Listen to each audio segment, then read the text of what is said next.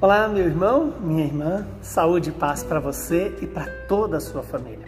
O evangelho de hoje é Mateus 13, 47 a 53. Naquele tempo disse Jesus à multidão: O reino dos céus é ainda como uma rede lançada ao mar e que apanha peixes de todo tipo. Quando está cheia, os pescadores puxam a rede para a praia, sentam-se e recolhem os peixes bons em cestos e joga fora os que não prestam. Assim acontecerá no final dos tempos. Os anjos virão para separar os homens maus dos que são justos, e lançarão os maus na fornalha de fogo, e aí haverá choro e ranger de dentes. Compreendestes tudo isso? Eles responderam: Sim. Então Jesus acrescentou: Assim, pois, todo mestre da lei que se torna discípulo do reino dos céus é como um pai de família que tira do seu tesouro coisas novas e velhas quando Jesus terminou de contar esta parábola, partiu dali. Palavra da nossa salvação. Glória a vós, Senhor. Que esta palavra realize-se em nós, perdoe os nossos pecados e se cumpra em nosso favor. Dentro do capítulo 13 de Mateus, nós temos várias parábolas.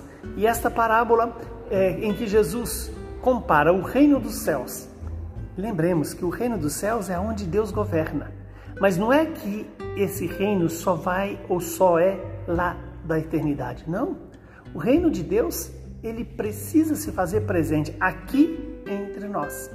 E esse reino é onde Deus conduz a vida e nos leva à vida e nos tira da morte. E ele faz essa comparação a uma rede que é lançada ao mar e apanha peixe de todo tipo. Deus está sempre lançando a rede para nos pescar da morte, nos tirar da morte. E aqueles que se dispuserem deixar conduzir pela palavra de Deus se tornarão justos. Lembremos que a justiça não é fruto só da vontade do homem.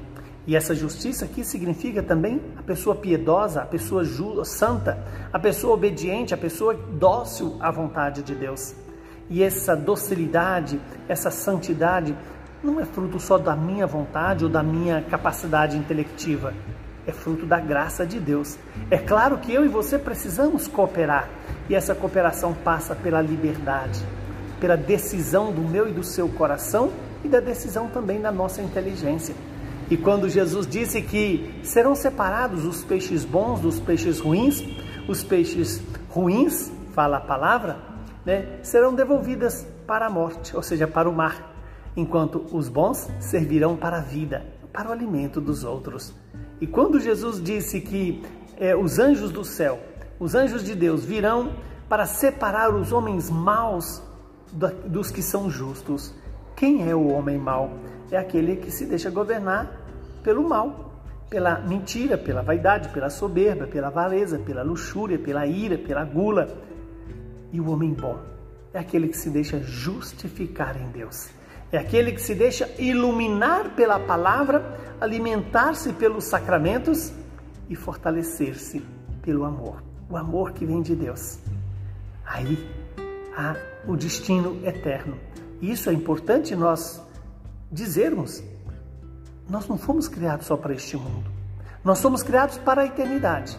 Ou para a vida, se obedecemos a Deus, ou para a morte, se desobedecemos a Deus que o Espírito Santo nos dê a graça de fazer parte desse reino de Deus e que o Senhor nos dê pessoas que nos ajude a distinguir entre as coisas novas e as coisas velhas, entre o que é do céu e o que é da terra.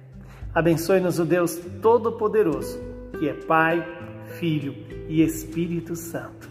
Saúde, paz e alegria para você e para toda a sua família. Thank you